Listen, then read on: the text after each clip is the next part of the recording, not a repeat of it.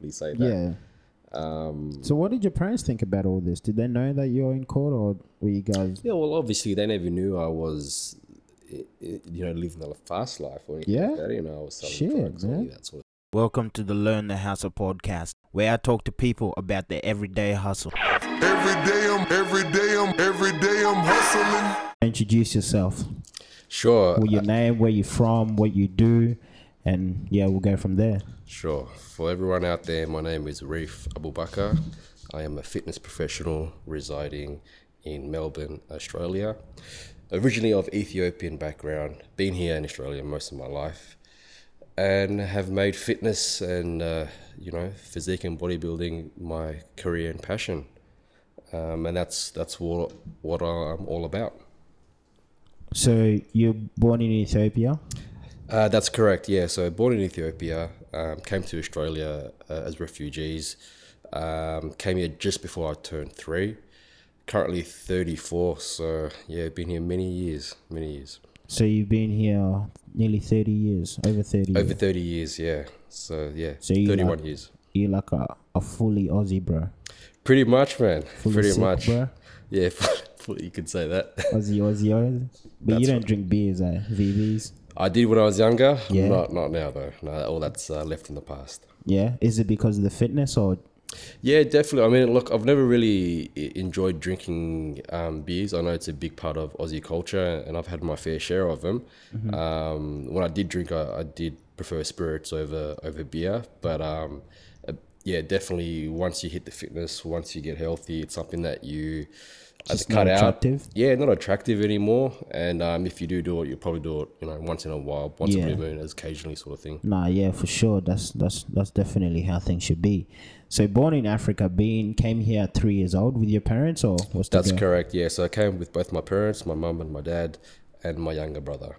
Okay. So you have two kids in your family, you and your brother, and that's it? Well, yeah, pretty much. So um, what happened was not long after they came, they split up, they divorced. My dad remarried, mm-hmm. and um, he had um, another son as well. Mm-hmm. So there was three kids all up. Um, unfortunately, he passed away when he was eighteen. Oh, man, so, sorry to hear about that, man. It's okay, it happens, all part of life. But yeah. um, it's just me, my younger brother um, that are here uh, with my mum, and mm-hmm. my dad's in Perth currently. Oh, okay. So, okay. Man, that's that's crazy, man. So, um, so you, you came here at three, and then your your parents had a divorce, and how, how old were you when that happened? So I was I was fairly young, you know. I was I was probably in, um, you know, in my early days of primary school. So yeah. I would have been, you know, around about seven years old when that sort of happened, you know. Was that hard?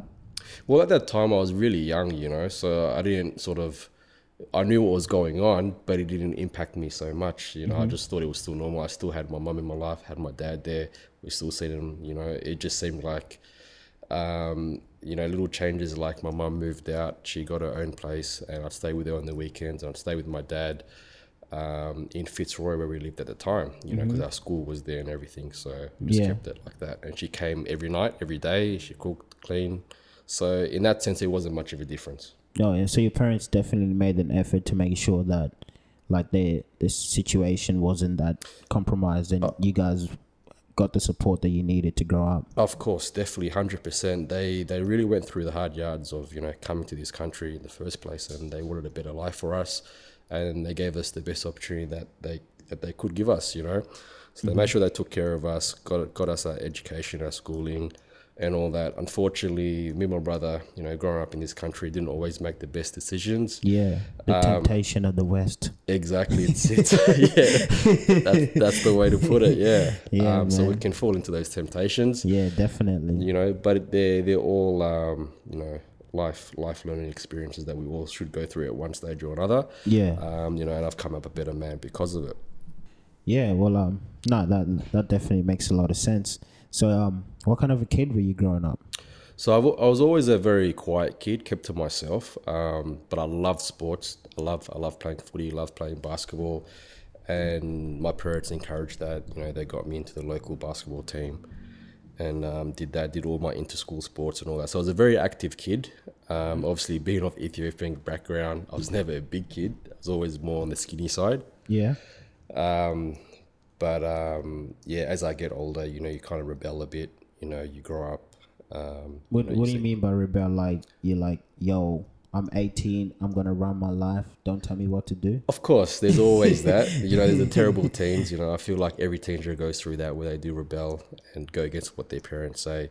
Yeah. Um, in my case, for me and my brother, we sort of grew up um, in in the housing estates, as most refugees that come to this country do. So yeah. Grew up in, you know, the Fitzroy flats, the Carlton flats, yeah, um, North Carlton flats, and then, you know, just moving around to different... Um, um housing estates in in Melbourne. Mm-hmm. So in these housing estates, being of um poor background, you know, there's not always the best positive influences, or there's a lot of negative influences. So you see, is that you, is that because of um because I've been I've never actually lived in a housing estate, but I've been there a couple of times. Yep. Is it just because the environment, um just like, it's pretty grimy and pretty ghetto? There's, yeah, it's a big part of influence, alcohol, and one hundred percent you see junkies everywhere, and that's pretty much spot on. You know, so I feel a lot of the issues um that do arise obviously is from poverty. Mm-hmm. And with poverty, you know, comes a lot of abuse within families, and also drug abuse. So you do see a lot of um junkies growing up, and a lot of people do become victim of that. Yeah. Um, you know, I've experienced it myself many times when I was a youth as well. That's led me into the wrong path in life as well. Okay, so just to, like, that's an interesting perspective, because I remember where I grew up in Africa, and um, you know, my parents, they, they worked hard to make sure that we had a good life in Africa. But when we came here, um, I feel like, you know, I mean, it's still a bit of a struggle, but if you're in that environment, is it still better than Africa? Well, I can't really comment on that one hundred percent because I never grew up in Africa. Yeah, yeah, you know, yeah, yeah. I, I knew a lot of people that obviously grew up in the housing estates and, you know, came from Africa in their, you know, late or early teens and had more experience in that sense. And I always got mixed reviews, and a lot of them are like, I uh, miss back home, we loved it, it was free, this, we could do whatever we want, it was all that. At the same time, they had no opportunities there, it was yeah. full of poverty there, or they came from a war-torn country, mm-hmm. or it was full of famine and disease. So there's always positives and negatives, you know?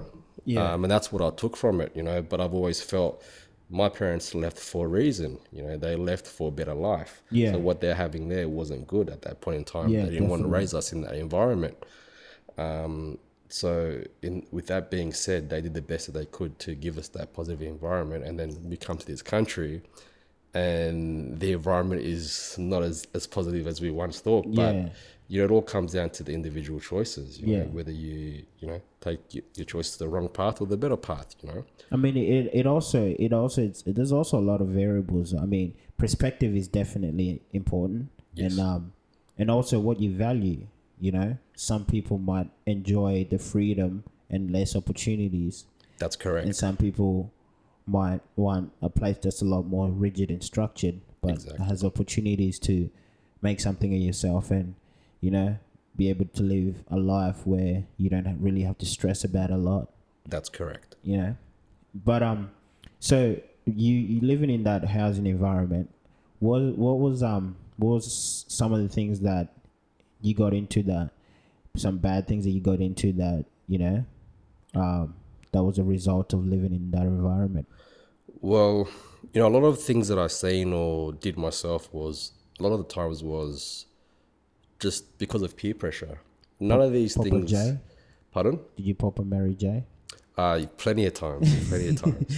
Yeah. Um, that's how I originally got my nickname. You know, Reef is... Oh, uh, for real? Yeah, Reef is not really my real name. It's my nickname. It's kind of stuck with me ever yeah, since. Yeah, what I was is young. Your real name, bro? So my real name is Farid. Farid? Farid. It's uh, of Arabic nature. Okay. Um, and um, so you've grown up in this environment and... There was Mary J's all over the place. Of course, as uh, amongst many other drugs, Mary Jane was a, a big part of it, yeah. So when was this? When was, you see, you're thirty now. When was it be like that, twenty, two thousands? my youth, in what years it yeah, was. Yeah.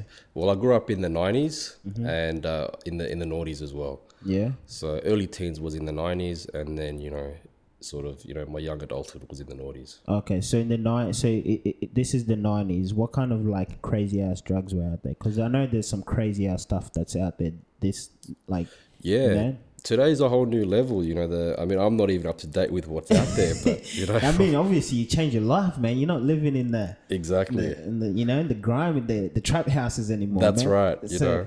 But you still see it, you know. Yeah. You see what's out there and stuff, you know. Not living it, but you hear. But obviously, I felt um, in those days the drugs were much more cleaner. I mean, obviously, like meth, methamphetamine is wide widespread use uh, amongst um, Melbourne and a lot of other states within Australia and the world yeah. as well. Yeah, meth um, is definitely crazy. It is, and it's an epidemic. But um, in it was very unheard of back in those days, and the people that did use it, you know, we considered it a gutter drug. It was a very bad drug oh, that okay. you know only the lowest of the lowest people would touch. Damn. And now it's become to the point where you know everyone gets on gets on it on the weekend. You know, it's like yeah, man, that's crazy that meth thing, man. Like people. Like the way people are using it is, it's definitely it's it's it's insane because because you know I'm I'm studying nursing, so I'm about to finish my degree, hopefully. Congratulations! Don't say congratulations yet, man. You know you'll get there. You'll yeah, get hopefully, there. Hopefully, man. Hopefully, I've got to stay away from the meth. But yeah, um, one of the things that was really popping up in our curriculums was um drug abuse and methamphetamine. Ooh. Yeah, I bet. Yo, man. I bet. It's crazy out there, man. That drug ruins lives, so do not ever try it. But um, so in the nineties, so was it just a few Mary J's, tagging, getting into fights, partying, stealing stuff? Yeah, well, well, pretty much, you know, that's that's what a lot of it was. But if you if you look at it in terms of um of, of drug use, I mean, as I said, there wasn't many much meth use. Yeah. Uh, Mary J, marijuana was probably one of the most prevalent. Um, everyone used to smoke bongs. Um, didn't even smoke much J's or blunts. It was always about the bongs. Yeah. Um. Also in the nineties, it, it, just like meth was uh, an epidemic, heroin was a big part of oh, it as well. So you know, you don't see much of it now, but that was what you know people used to become junkies on. You know, oh, okay. Um, in the early days, it was widespread in the inner suburban, you know, um, cities of Melbourne, Fitzroy, Collingwood, Richmond. You know, it was just everywhere. Damn. Um, growing up, in, this is all in the nineties. All in the nineties. Holy shit. Because Australia's been tackling drug issues for ages. Ah, very long time. I you mean, think they'd be good at it by now? I guess, uh, yeah, you think so. you know, you think that like they'd get on top of it because let's face it, Australia's really not that big, and you know you could definitely, you know, and the economy of the country is pretty good to be able to stay yeah. on top of this thing and you know keep a lid on it, but. That's correct, but I think it's just the way of the world. There's always going to be vices, you know, just yeah. the way that there's the day, you can't have the day without the night, you know, there's good and bad. Yeah, and that's those true, vices man. of drug use will always be prevalent in every society and culture. I guess that's what keeps a balance, yeah? I guess you can say that, you know, that's the balance of life, you yeah. know, it's it's good and I bad. Mean, yeah, I mean, like you don't want the sun to be out every single day. Yeah, well, you can't appreciate twenty-four seven, you know, that's you correct. appreciate the night sometimes. one hundred percent. You can't appreciate the other without the other, you know. Because it gives you perspective and, you know, you, oh, man, that went real deep, bro. Yeah, that was deep, wasn't it? Yeah, man. So, um, so, um, when, um, when do you, when were you like, yo, I, I need to, I need to get away from this life. I need to take, I need to take shit seriously, man. And when did that happen?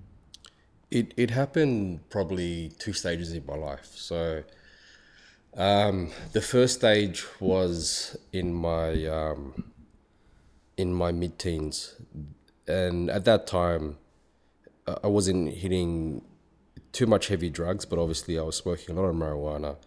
That, that's how I got my nickname, and also a new drug that was introduced to me was was ecstasy, and that was a very widespread party use. drug. Party drug, yeah, of course. What kind of music were people listening to? Uh, that yeah. time it was like hardcore trance and you know, yeah. you know, techno sort of music of the nineties. You know, the um, techno of the nineties. Yeah, pretty much. Oh yeah, because that that was when like the dan- the disco. Well, they had raves. They used to call it raves back in those days, and they used to have it in. It was, um, underground warehouses and things like that. Now it's yeah. it's a bit different. They have full music festivals and things like that. Um, you know, the first festivals that we used to celebrate was like summer days and things like yeah. that every New Year's, you know. So like the Uh, sorry, I don't. I don't mean to cut you off. So, sorry. so it's just like they used. So ecstasy was like, yo, the, you know, that was the, the party drug. That and was then, the party drug, and a drug like that is always influenced by some sort of a music culture. Yeah. Yeah, you can say that one hundred percent. Because you're not like drinking, having ecstasy and listening to Biggie. Well, no, definitely not. I mean, it was because of that nineties rave culture, you know. Okay. I went to my first rave when I was fifteen years old. Mm-hmm. And, you know, if you go to a bar or a club, you drink alcohol. You go yeah. to a rave, you pop pills. That's what you do. Yeah, yeah, yeah. That's when I had first took my uh, first ecstasy pill. Mm-hmm. And, um, and then when did, when did you then, or like, when did you have that dark moment? Well, it was, it was not long after that, after going through a few raves. Um, you know, going, uh, you know, taking more of those drugs, you know, smoking marijuana on a daily basis. And all this, I was still in school. I was still in high school and I was failing bad. I got kicked out of my uh, first school um, and then ended up going in uh, to another school and ended up getting into trouble there and then going to a third school. So I was just, you know. Were you getting in trouble because you're naughty in school or out of school, and your out of school life was affecting your well, performance in school? Well, it was both. It was, it was a, combination a combination of both. Yeah, obviously, you know, I had a lot of uh, peer pressure to, to do bad things outside of school, and that sort of culture or negativity brought me to yeah. to school with that same attitude as well. So yeah, the energy follows you around. Yeah, it does, one hundred percent. You know, so I didn't want to study. I didn't want to even be at school. Yeah, you know, I had like, an attitude man, problem when I, I was young. Listen to disco, doof doof. Yeah, well, pretty much. That's it. All I wanted to do was just be out of school and just take drugs and party. You know, yeah. That's what you want to do when you're young. Mm-hmm. Um, but, you know, after doing that for a while, it, it takes its big toll. You know, it takes its toll physically and mentally. You know, I felt like mentally I was in a very bad place. Yeah. Uh, physically, my health was failing me. I was becoming anorexic. I wasn't eating. Yeah. All I was doing was taking drugs every day. Um, and I was failing in school and I was always getting in trouble at home. Uh, mm-hmm. With my parents. So. Did your parents know about your your outside life? Your yeah, they they had a pretty good understanding like of it. Popping the eckies and shit, bro. They didn't. They, yeah, they didn't know so much of that. I guess yeah. because um, it's it's very foreign to them. So they yeah, it's not something yeah. I'm going to be telling them. Oh, I'm yeah, going like, out popping pills and this and that. Because African parents don't know nothing. They don't know that they, shit. Because I was talking it. to um one of my I was talking to one of my um uh, there's a um. Oh, Uh, it's a family member and she's a bit older, so she's like my grandmother, because you know in Africa, you know, we treat even extended families like, you know. Yep. So yeah, and um I was telling her, like, do you know these drugs that make people sleep for four like awake for four days? And she nearly had a heart attack. She yeah. could not believe that there was a drug that could keep you yeah. awake for three days. It's, so, yeah. so that's the ignorance our parents have when it comes to drugs. They exactly. have no idea, coming from an African background. It's completely foreign to them. Yeah. Completely foreign. So was that like the same for you? one hundred percent. They um they had no clue. I mean, they did know about my marijuana usage. Obviously, there there is a bit of marijuana use in, in Africa. Yeah. Um, so they had an idea about that. Um, and I was, and I, at that time, I, as I said, I had an attitude problem. I didn't care. You're like, yo, and I'm going to smoke my blunt. I'm going to smoke it. You know, yeah. I was doing that at home. My name's Reef. I got to represent the name. That's right. I got to stay true to the name. Yeah. I'm, I'm losing this sick ass nickname, man. You know what I had to do to earn this name? Exactly. But yeah, so, so, um, so yeah, your parents just, they knew that you were smoking a bit of blunt, but they didn't know about the ecstasy. That's correct. They didn't know all the other stuff, but they, they knew about the marijuana. And then like you're getting in trouble at home for your attitude as a result of that lifestyle, and also at school performance was dropping as Everything a result of dropping. that lifestyle. Everything was dropping. So. And then moved to two schools. So what happened at your second school? So I got into trouble there um, with my second school, got into fights and things like that. And I realized that was a bad... Um, that was a bad environment for me too. Yeah. Um, were you fighting just to like prove a point, or was it different reasons you were fighting? No, there's always di- there's always different reasons. You know, some of them, um, I guess you could say you want to prove a point or whatever, but just some of them, um, you know, people will try to step over you, try to step over you, try and pick on you, or yeah. you're a new guy, or. You know, there's always different reasons, you know. So, so typical school stuff. Exactly, exactly. And so, then you got kicked out of your second school, or? Yeah, I left that school. I didn't get kicked out of it, but I decided this is no good. I had to leave that. How so, old were you then? Um, I was I was bordering on sixteen years, sixteen years old. Okay. So this all happened between the ages of fifteen and sixteen. Damn, that must have been a crazy year. Yeah, it was. I remember that. It was ninety-nine. It was just a turn before the turn of the millennium. It was a crazy. I'll never forget that year. Man, that's very interesting, man. So, so you left your school. You're like, yo, I've had enough. I'm fighting too much. Yep. You know. And then what did you do after that? So obviously went to the new school, and once again I carried all that same stuff with me, all that same negativity. Did you just leave that school just because you got sick of the drama there? You wanted a fresh start. Um, well, another another reason was because we moved areas too. Oh, okay. So, yeah. And my brother started school at this place as well, and he was going through the same thing as well. He was a yeah. troubled kid as well. Mm-hmm. And some of my other friends from other schools that got kicked out all came to this school as well. So naturally, we lived literally two minutes away from the school. So I was like, you know, I'm I'm going to this school now. You know, oh, that's okay. my new home. Yeah. Um, so was it like, was your brother also involved in the same lifestyle as you? Or? Yeah, we grew up together. I mean, we don't only... want, you don't want to dob him on, like, like don't worry, the cops aren't listening, bro. Nah, I'm sure they're not. I've, I've I've paid my dues anyways, all but right. that's all. all that's right, all in that's, the past. Oh, sweet, sweet. Um, but yeah, my brother was just a year uh, younger than me, so we had the same peer group, the same lifestyle and everything. We hanged out with the same same friends and same everything. Um. Yeah, so he had his own set of issues and troubles as well. Mm-hmm. And unfortunately, you know, he's still battling those same demons, and, you know, he's well in his thirties, you know. Oh, yeah. Um, but, but, yeah, I mean, you don't you don't have to get too much into that because that's, like, his part, you know. He might right. not want you to share that. So that's we right. share what you want to share. So um, so you leave school and um, and then... And go to this new school that was two minutes away from your house. Yeah, it was this new school, and as, and as I said, you know, I brought the same issues with me, same negativity, nothing. And now was you got a crew. Hey, now I got a crew there as well. So it's like double trouble. Your whole double crew's trouble. At this new school, and your brother's there, and you guys are just running a ruckus. Exactly. And um, did the, how long did that last? Ah, good. Um, well, probably a good yeah six months, because um. or close to six months because we sort of moved there uh, sort of, you know, within the first uh, or, you know, I guess, you know, probably mid-year or just before mid-year. That's when I made the transition to that school. And um, and then just tried to continue my studies there. But as I said, with everything there going on, with all my new my, my friends still there, we just carried on with the same antics. And um, after a bit of that, that's when it kind of all kicked in. You know, it's like I'm I'm growing up, I'm maturing, maturing up, and yeah. you know, once again I'm failing, and I'm getting in trouble at home, and I'm like, well, what the hell am I doing with myself? Mm-hmm. You know, I've I've got to really step my game up. You know, yeah. otherwise I'm just gonna end up like all these other guys that I grew up with that ended up becoming junkies or ended up in jail or not getting anywhere in life. You know. Yeah, I've always wondered um, when you're at that age um. My theory is that a lot of kids that age, lack of direction, they don't really know, have any, you know, they don't have a mountain that they want to climb, you yep. know. So they're just in a frenzy of do whatever comes at you and just, you know, go with the flow. Did you sort of have any direction of where you wanted to be, of what you wanted to do with your life or anything that you aspired to be? Well, no, not at that time. You know, at that time I had... no direction, no nothing. I just wanted to live life and enjoy life um, to what I thought was enjoyable for me at that time, you know, which was just, you know, partying and taking drugs.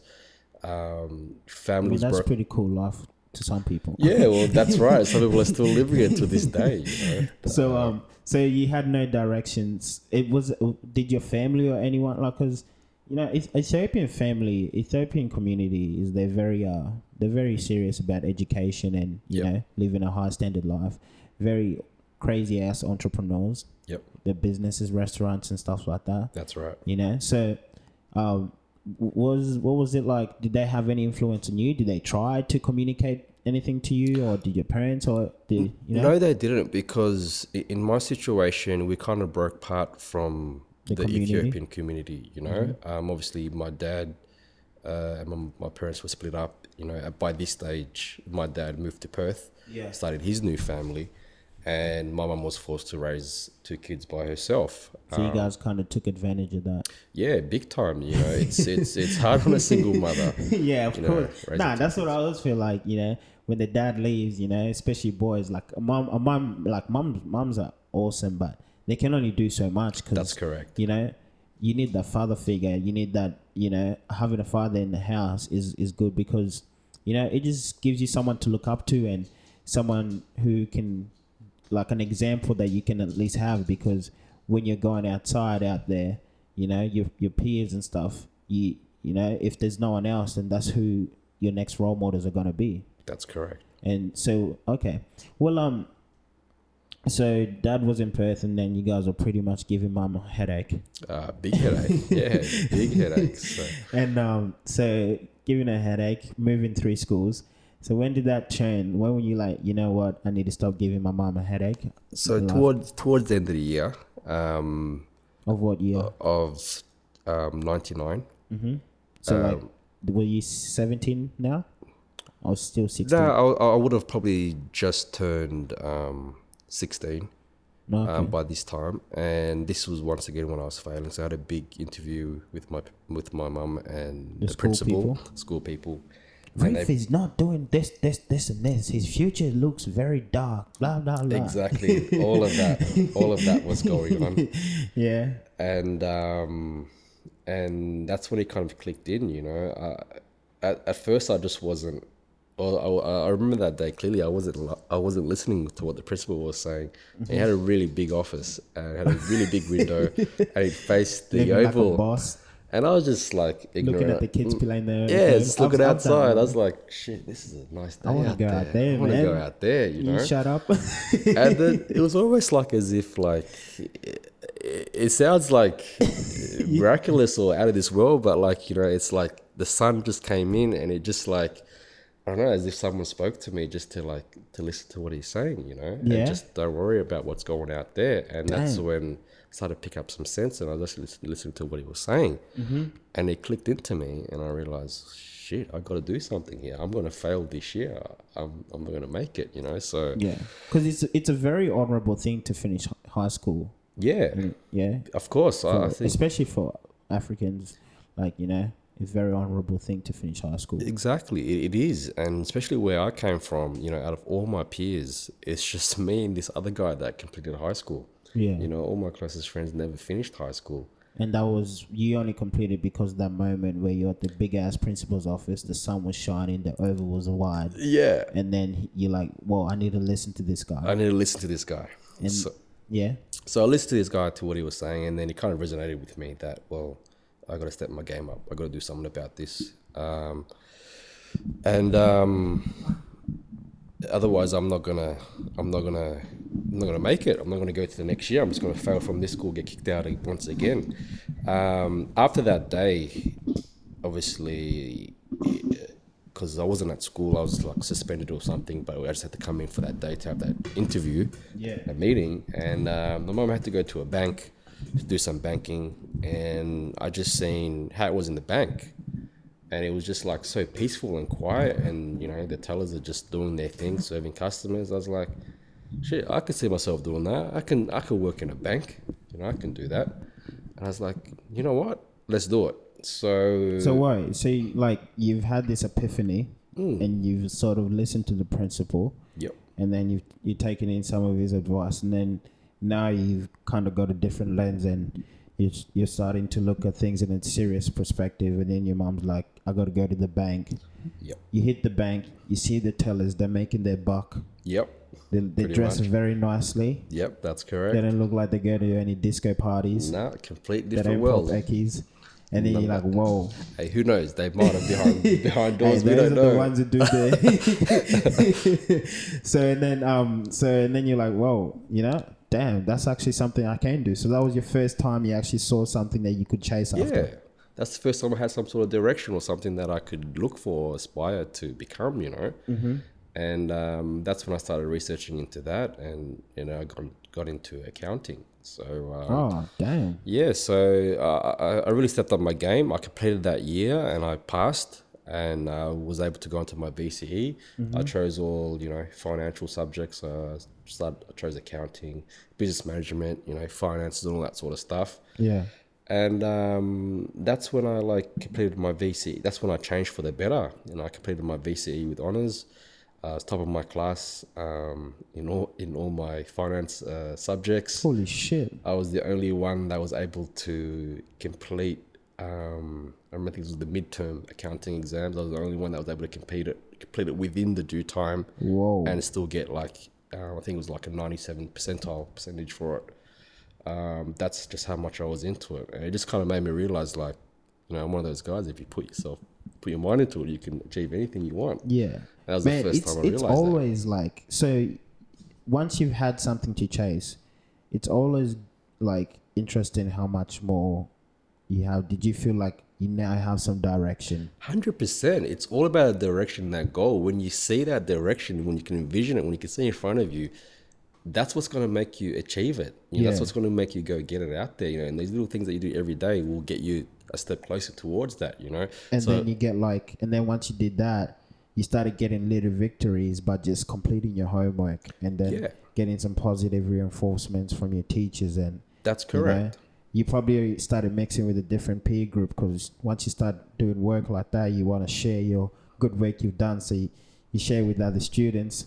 And yeah. then did that kind of give you more positive reinforcements? It did. You know, I sort of broke away from my friends. You know, they were nothing but but trouble. Yeah. And obviously you, you meet new friends in, in your school, in your new class that you normally don't hang out with. And, yeah. You know, and they bring more positivity positivity into your life, you yeah. know. And I carried that all across to my V C E, and I was happy to say that I completed my V C E and went on to further studies from there as well.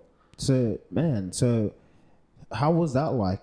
From like, that's a quick turnaround, by the way. It was a complete one eighty. It was a complete one eighty. That's a quick know? turnaround, man. So yeah.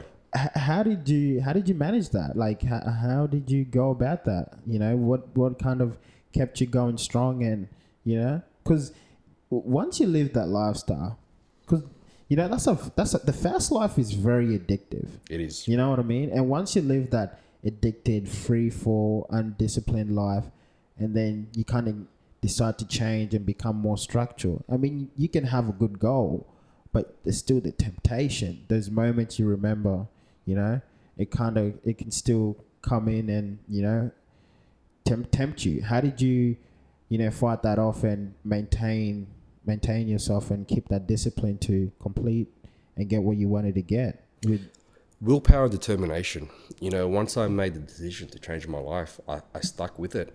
And obviously you face those temptations on a daily basis. Yeah. But you just don't give in to them. Yeah. You know, and that's, that comes down to your determination and your willpower. Mm-hmm. And that's exactly how I found my fitness, because once uh, it, it all stemmed from a, you know, like a, a deep pain or, you know, a deep unhappiness with something, you know, and then when you really use that and turn it against and, and, and do it as a complete one eighty, you have this sheer determination, this sheer willpower, and you'll do anything that you want to get that, you know. So what I learned...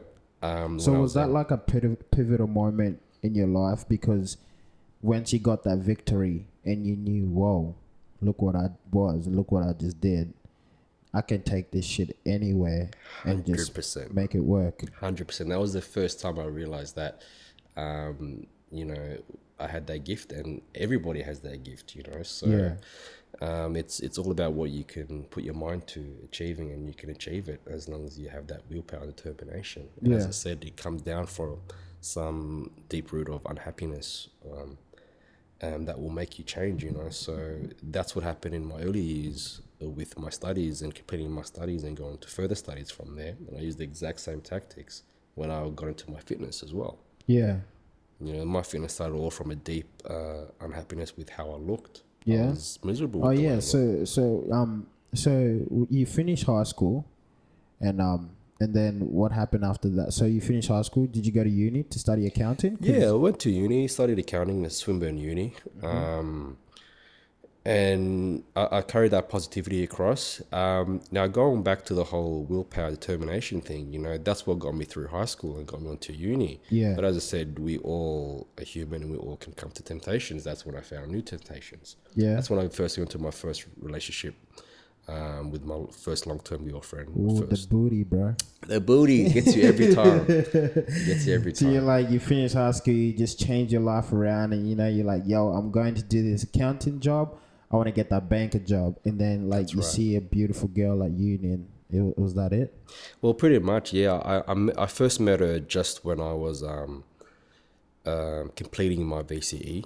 Um, so at that time, it wasn't too bad. I was able to complete my V C E, but I could already see, you know, minor changes in my behavior just because it was something new to me. Yeah. You know? Like, I've never really been in a relationship. You know, uh, obviously seeing girls when I was younger, but never a full relationship. So it kind of got me back into getting a bit more social. You know, mm-hmm. you start going out once again. Oh. You start drinking and things like oh. that, you know. So, um, and that was when there was a bit of a slight breakdown in, in my behavior. I still kept it strong when I finished it, but as I got into uh, uni um, and I was still seeing her, um, that's when... You know, I sort of had my first breakup, and that's when it kind of set me on a downhill spiral from there as well. You know, it was my oh, first man. heartbreak. So, like, so you finished high school, and you were seeing this girl. You finished high school with honours, killing it in accounting, yep. going to Swinburne, gonna become an accountant, get that banker job. Yep. You know, chasing that dream, and then you had this girl, and, and she broke your heart. How old, was that? The first year of uni or second year? So this was my second year. So I completed a full year of uni. Mm-hmm. Um, I went into my second year, and that's when it all happened. So at, at this point, I got into my second year, and I finally got my dreams. Mm-hmm. I finally got to work in a bank. It wasn't an exact bank. Oh, but so you actually got to work at a bank? Yeah, I worked for the Commonwealth Bank Operations Centre. Yeah. Um, at oh this man, time it was that's in crazy, man. The city, so. Yeah, I, I, I achieved what I wanted, you know. So I did my, my accounting studies in, in high school, carried that across into further studies, and ended up working in a bank. Yeah. Um, at the very low level, but it was a start, and it was all happening for me. But um, um, I broke up with her, and at this t- at that time, one of my other closest friends that I grew up with, who also completed high school, we were the only two that completed high school. Yeah. Um, we started hanging out a bit more and started, um, you know, going out clubbing, once again taking more drugs. And yeah. um, was it? Drinking. Did you um? Were you just trying to get through the the breakup? Yeah, I think it was a bit of an escape. You know, yeah. It was just something to get through. It was a, like a new chapter in my life. You know. Yeah. Um, and as a result, I got into more trouble, and um, that's when you know I left school. I didn't complete my studies. And were you still working? I worked for a little bit, obviously, because that was my... Um, paid the bills? Yeah, paid the bill. You know, it was my sole source of income. Yeah. And then not long after that, that's when I left that as well. Yeah. Did you leave or did you... I left. I left. You know, I left. I just gave up on it. And I yeah. just left and I got into new temptations, you know, so...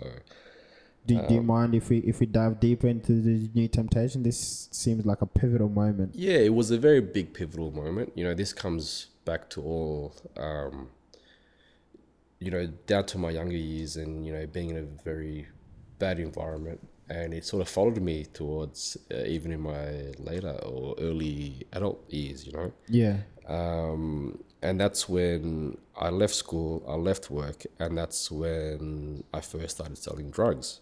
Oh, okay. To, Is that why you left work? Because you're like, yo, this nine to five, it just ain't killing it. Yeah, I'm making what I can make in one day. Hundred percent, hundred percent. Two hours of, you know, all that stuff. So is that what happened? That's what happened. You know, that's when temptation really hit me. You know, you you go out clubbing and you know you see money everywhere and you see all these girls and you know fancy things and bright lights and you yeah. want you want that lifestyle. So was um so, uh, was it you were were you a user at that time or more of a I wasn't business, you, you had more of a business mind then, yeah, because you had that accounting brain and then you, you've been working at a bank, so you kind of knowing that, you know, the money is the important part now, not being the user. So then you had now a business side of, you're now the business side of things now rather than the... one hundred percent. I use the, the old school adage, you know, never, never get high off your own yeah, supply. You hey, know? Man, that's a biggie line, man. The you know crack it. Commandments, you baby. Know it. You know it. So so now, so you started dealing and then what happened? And then, um, well... You know, I was I was living that fast life and uh, I took the best out of it. I enjoyed it for the most part of it. Um, but uh, it all catches up to you.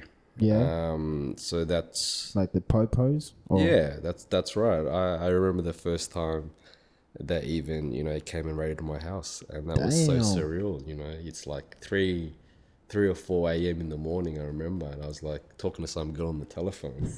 And next How long thing, was business open for, for, for before that happened? Um, I'd probably say a good six months. Oh, that's not bad. Yeah, so for, it was, for an amateur, it was yeah, pretty people much. Forget, man. Some people go to jail for three, four, five years before they know how to navigate the business. Well, you know, I was I was with the right people. Yeah, you know, they were they, they were far from amateurs, but yeah. unfortunately. Um, You know, even professionals can yeah, get of stuff, course, you man. You always get caught in that line of business. You know? Exactly. Yeah. Um, but yeah, it was it was a big operation. You know, obviously I was at the the, the lower end, but yeah. I was still involved, so they had to come after me. Mm-hmm. Um, yes, yeah, so, so even just that first moment, just someone coming into your house that's foreign you don't know, is so surreal. You actually yeah. think, you know, am I dreaming? Waking you, know? you up when you're talking to your loved one on the phone.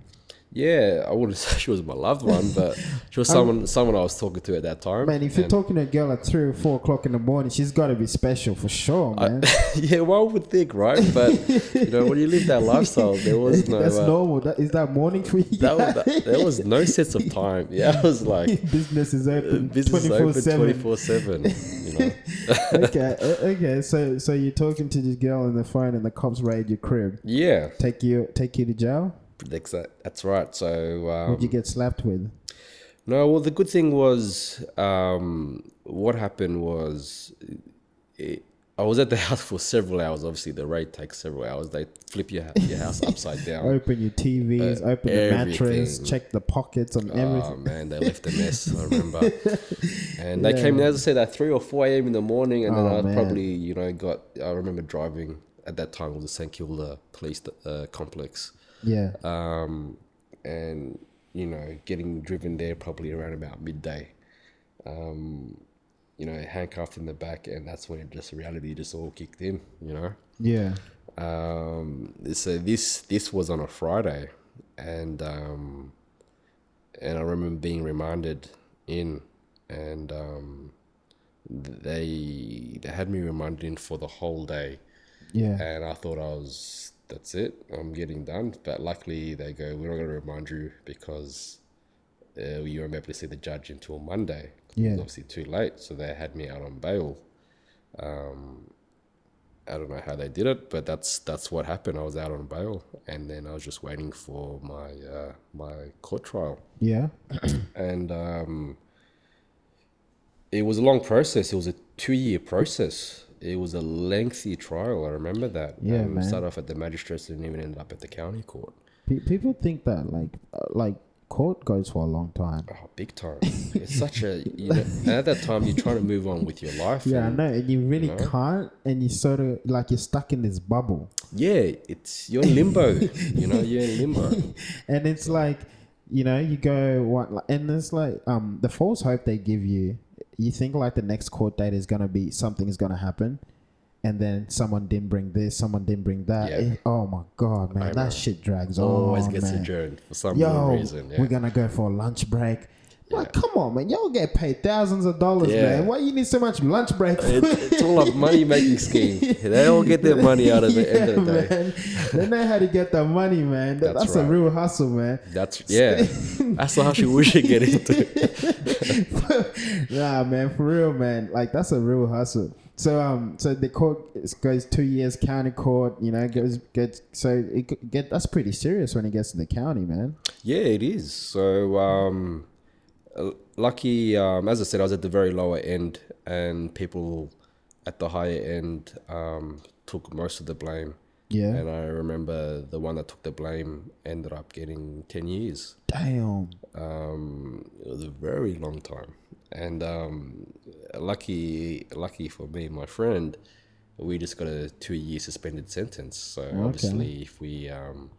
if we did anything wrong, then our sentence was for two years. Just so, so pretty much a slap in the wrist. Pretty much. It was uh, my first offense. Yeah. So being my first offense, you know, and, um, you know, being at the lower end, and the lawyers always, I guess at that time, they, they, they use emotional, you know, ties to sort of make it easier for you. Yeah. You know, they sort of say the whole, You know, he's a young fella. He's a young first fella. Time, first he's time. He's got his life ahead of Did him. Did you put the refugee yeah, card? Yeah, they put all that into it as well. They said my put the background. Refugee card, man. They give you the whole, yeah, they, they go through your whole background, yeah. you know, and it kind of like, as I said, it it, it gives um something for the judge to sort of work with, you know, yeah. to say, well, you know, he's made a mistake, you know, it's he's not like a career criminal. He hasn't yeah. done it heaps of times, yet, you know, and all joking. That sort of stuff. yeah. So, um, so yeah, I got a slap on the wrist, you know. Um, I got that two-year spent sentence with one hundred twenty hours of community service. Yeah. So I had to do my community service. I remember. Give me some time to reflect. Yeah. Every Saturday I had to work at either a cemetery or, or primary school. Man, that's, that's got to be like real deep working at a cemetery, man. Yeah, I guess. Was that like, yo? Nah, like for real, man. That's that's gotta be some gangster shit, man. Like working at a cemetery, that's gotta give you perspective, man. I guess you can say it. You know, um, I've always felt cemeteries has made me feel like these people have passed on and they had the opportunity in life, and now it's over for them. And, and now you have the could, opportunity. Yeah, and if they could speak to me, what do you think they would say to you? Yeah, you know, that's what always goes through my mind. Yeah, when I'm in a cemetery, you know. So do you kind of always like? It's not to sound weird or anything, but like, do you do you sort of live your life in terms of, you know, I'm gonna do the best I can, so that whoever these people who have passed on, you know, they'd be proud or. They'd be able to be like, yo, you did good, or you did, you know, you, you did something. Well, I guess, I guess not from Some the weird past shit, on, not like that, but I guess in the sense where you always want to sort of leave your legacy or leave your mark, you know. I yeah. feel like it's our duty to leave some good behind, yeah. you know, yeah, for the for the other people, you know. So that that you can learn from, you know, and this is even an example with the podcast that you're doing, you yeah know? yeah so for sure, to educate man. people, and if you can put that little bit of hope or goodness out there, yeah, then you're doing your part, you know. Yeah. So um what what what lessons did you learn from the drug the drug industry? Not to sell drugs. Um, definitely crime does not pay. That's did you at least get to live that life? um To, to to live it, or like did you at least get to enjoy the fast life a little bit? That yeah the, I did, the bright as I said, lights and all that all that jazz. Yeah, obviously, but it wasn't worth it. It know? wasn't worth it. I mean, it was worth it in the sense that it was a good life lesson. It was a good life experience. Yeah, you know? Especially if you only get away with community service. Oh, big time, big time. Um, I was very blessed, and I had someone looking over me. I could definitely say that. Yeah. Um, so what did your parents think about all this? Did they know that you're in court, or were you guys? Yeah, well, obviously they never knew I was, you know, living a fast life or anything yeah. like that. You know, I was selling Shit, drugs man. or any that sort of stuff. But obviously when when it happened, then yeah, they were very well aware of what happened, you know. But they were very understanding, you know. I didn't expect that from them, you know. You think being African parents, you know, they um you know, be a bit more harder on you, but I never copped that. They yeah. were always understanding. I guess I even remember when they came picked me up from when I was in remand. Yeah, they were um, they were just just happy to see me, you know. Yeah, I mean, I guess like when you get caught, like they think the worst case scenario you're gonna go away for ten, five, fifteen years, and the fact that you get let out, it's like, oh, that's a break, that's a relief. Exactly. Yeah, man. Exactly. So that's. Man, aren't you glad there wasn't any social media back then? Cause I know.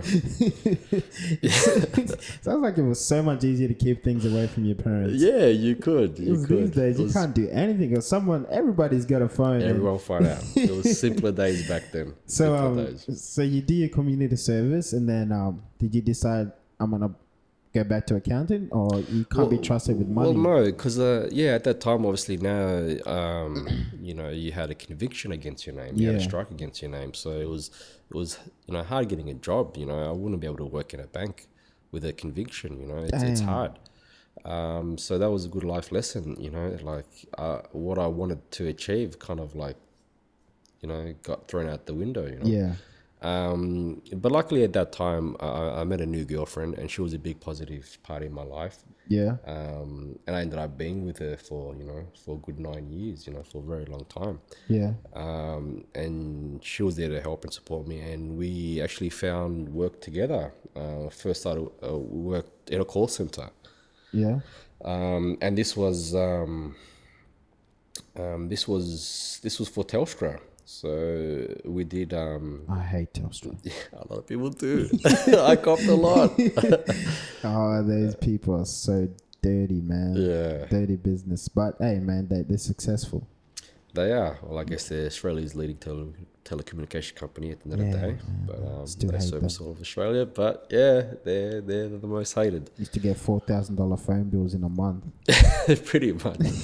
Pretty much. So you worked at Telstra and then yeah, I did about two years there. Mm-hmm. Um, and I felt like my life was on a good track. You know, I had this new girlfriend. I had a job. I was making money legitimately.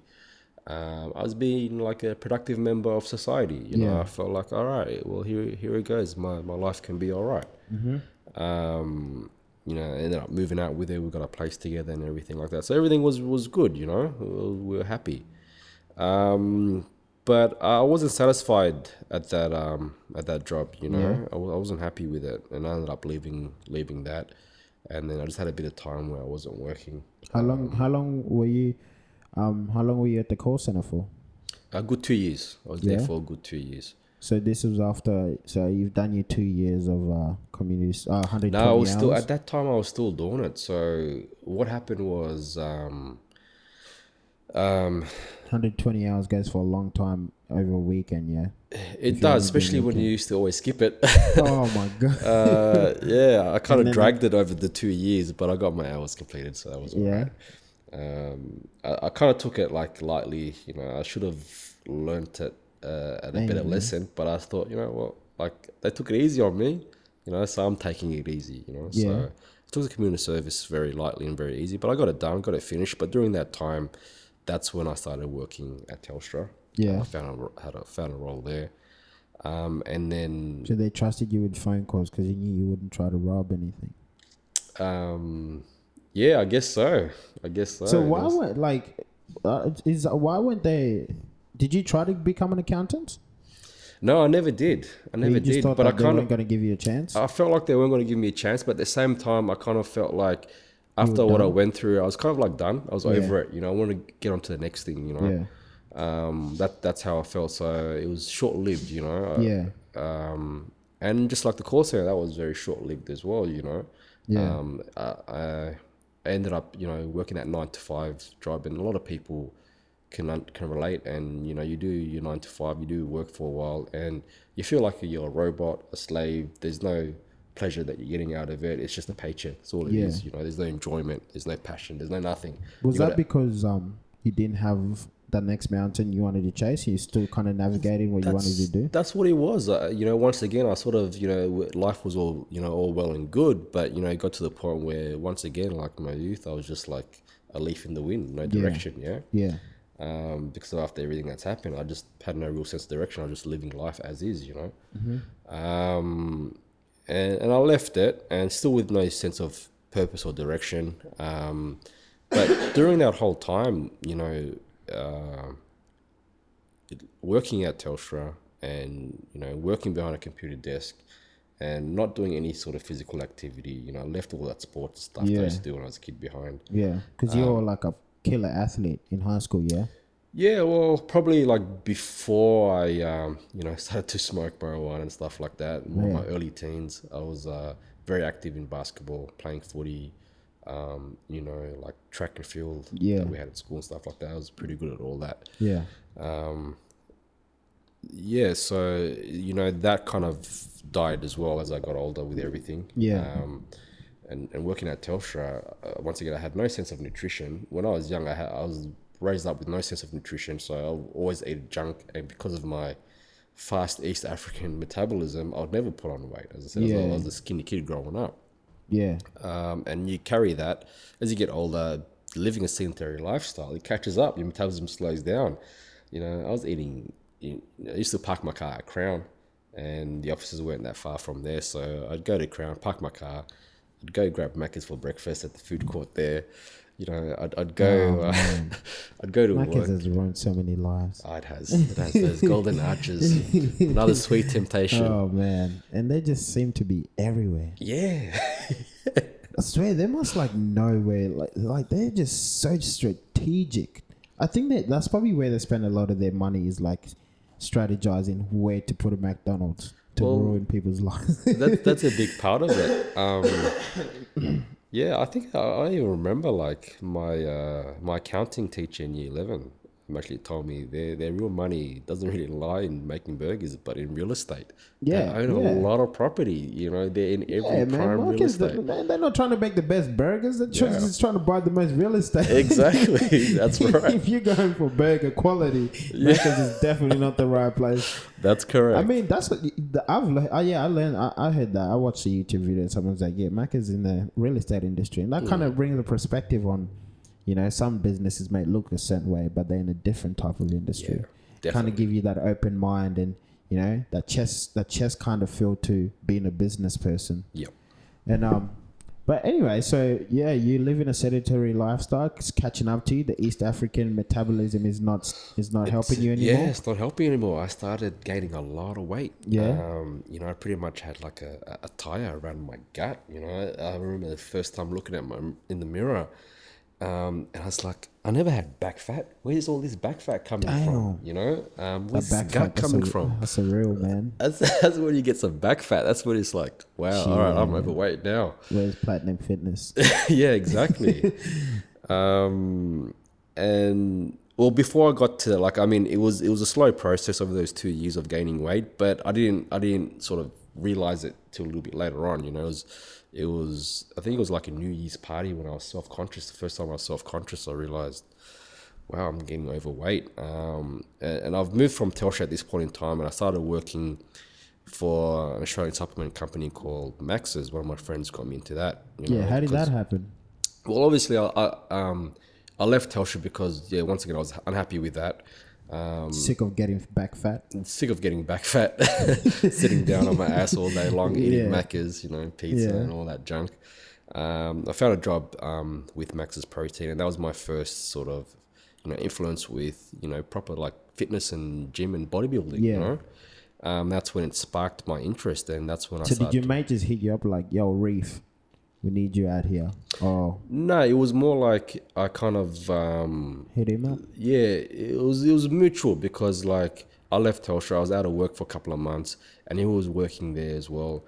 And he's like, you know, and I was talking, I need I need to start working again. Don't know what to do. And then he goes, well, you know, there's a position there if you want it. You know, yeah. If you want it, come along. You know, um, and I thought about it. I was like, you know what, I'll take him on. All right. So I tried, I tried, I tried it, and at that time I was just um, a casual employee. Um, and, um, and I really liked it, and I really liked the positive environment, the positive atmosphere. And I was actually being physical. I started working off in the warehouse in the factory, just picking and packing boxes. Using your feet? Using my feet, you know, um, I was active, and I was, that's when I got my first sense of like, wow, I like being active. I yeah. like doing things with my hands, with my feet, and I like moving around. I didn't want to be be stuck behind a Wait, computer you didn't desk. Know that when you're like running the drug life, being a hustler and all that? I mean, that's an no, active business, man. It is an active business. It's a fast, active business, you know. Um, but yeah, so you got the epiphany when you're working at the supplement company?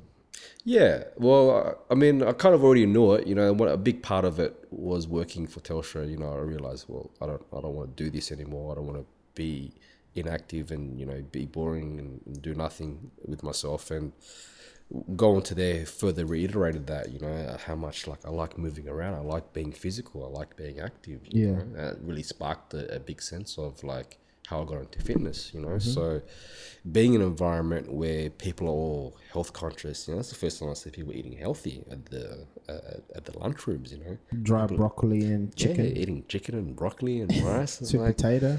Where's where's the Macca's at? Where's no. the pizza at? Where's the K F C where's at? The nuggets, no, man. It's none of that. Yeah, none of that. It was all healthy food, and um, you know, that's they all they all trained, they all, you know, went to the gym, they all ate healthy, had healthy lifestyles. So it was a positive influence. Yeah. Um, also with with my unhappiness with the way that I looked, there was a big spark as well. You know, that was when I first said, well, I gotta make a change. Yeah. Um, so being in a positive environment and, you know, that deep uh, sense of being unhappy with myself worked together to sort of change my life and transform my life, you know. So that's my first um, beginnings of fitness. Yeah. Um, that's when I first started researching as much as I could. Um, I remember, you know, the internet is, is a place that's full of information, some good, some bad. But yeah. I, you know, I, I learned as much as I could. You know, I tried to take the good from the bad and, and vice versa. And um, and obviously the owners of the company, you know, they're all Australia's leading supplement company. They all live the bodybuilding lifestyle. You know? Yeah. Um, one of the bosses was an ex-Victorian champion. You know, he, he lived in America, um, trained with the bodybuilders there and whatnot. So I got a lot of valuable information from these guys. Um, yeah, and and all of it was, you know, getting as much information as I could. Yeah. But it was it was all trial and error. It was a big experimentation of my body. You know. So so was it um when you're working at this supplements company, you're around people who are in the fitness industry. Yep. And then this is when you're like, you started using your feet, getting active, and you yep. like the action. Yep. And then you're like, I'm going to start lifting weights, doing squats and shit. Yeah, and I just started off at chicken home. and broccoli. Well, well, yeah, it was all a step in process, you know. Yeah, but so I first started off at home? Just at home, just doing bodyweight exercise. I remember just doing push-ups, sit-ups, sit-ups, you know, bodyweight squats, and just whatever I could do at home, you yeah. know. And that... Uh, was that well, just because you were self-conscious about going to the gym, or you just didn't want to go to the gym? I felt like I wasn't, yeah, there was probably a bit of that, but I felt like uh, I wasn't ready to go to the gym, and I was never really a big gym person, you know. Any any physical stuff that I did when I was younger was always outdoors or at home, you know. Even when I was younger, I used to do push-ups across when I was at home. Yeah. Um, well, do you, would you advise someone to hit the gym ASAP, or... Like, w- w- well, it's it's good to do. be in a gym yeah. because just because of the fact that it's a positive environment, you come yeah. there to train, you've got everything available there for you. Yeah. But it's not always necessary, Some, you know. Yeah. You yeah. can do mad workouts at home uh-huh. or outdoors, yeah, especially if you're just beginning, just doing bodyweight stuff, and that can almost prepare you for, um, you know, the gym, especially when you're young, you know. Yeah, bodyweight exercises are actually very underrated because most yeah. of them, most of them are working different, multiple muscles, multiple joints, as opposed to if you're doing. You know, weight, it's sort in, of an isolation fact. Yeah. Yeah, definitely. It's more functional as well. The body's designed to move that way, you know. Yeah, like a push up, your legs are being used, your your abs are being used, as opposed to a bench press. It's kind of, you can use your abs, but it's more just sh- shoulders and chest.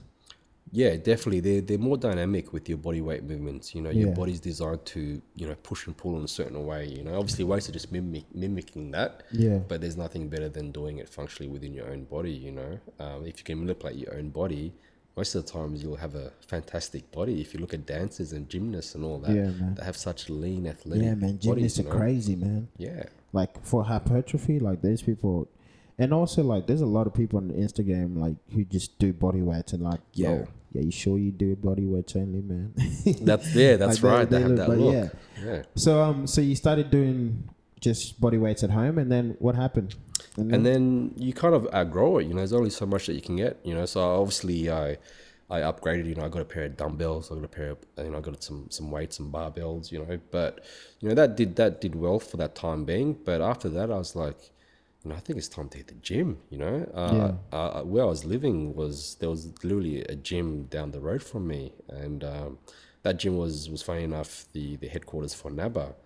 The, um, oh, shit. Yeah. And um, so it was, it was, a, it was a, it was a bodybuilding gym. And um, so that was my first sort of introduction to a proper gym. And um, you, you go to the gym and you see all these massive bodybuilders, you know, these massive dudes. And, you know, all pumping weights, lifting weights and... You know, under the right supplements. Under, under the right supplements, you know.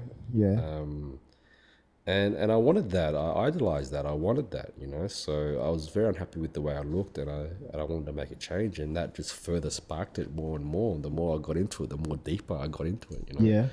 Yeah. Um. And and that's just how it's been for me. You know. And some of these guys that I first met there, I still see till this day in different gyms or in different circles. You know. Yeah. Um, so um, so what did you do when you started hitting the gym? And you know, you you said um, when did you get into personal training? So I didn't get into personal training till many years later. Obviously, this whole process of fitness spanned many years. You know, so I've been basically at for almost ten years now. Yeah, you've been um, in the fitness industry for almost ten years. Yeah, well, that's when I well pretty much when I first started working at Max's was two thousand and eight. It's two thousand seventeen now. Oh shit! So yeah. Next year will be yeah, practically practically ten years that I've been in the game. Damn. Um, when when did you when did you where were you when did you become a personal trainer in between that year? So per, I became a personal trainer. I remember um, graduating in twenty fourteen. Started my course in twenty thirteen, graduating in twenty fourteen. um, and pretty much been personal training as soon as I um, finished? finished the course. It was it was actually quite funny. I remember the day that I um, got your certificate. You're like, all right, I'm ready to get clients now. Well, pretty much. It's like what what I what I must admit, everything that's happened in my life, all these pivotal moments, has obviously happened for a purpose or a reason. They've all just carried across, um, and and all these all these days, the moments I remember quite clearly, and I remember this is another pivotal moment, and I remember graduating, and you know I finished that course. It was in the city. You know I left, caught the train back home, stopped off to grab some groceries, and um.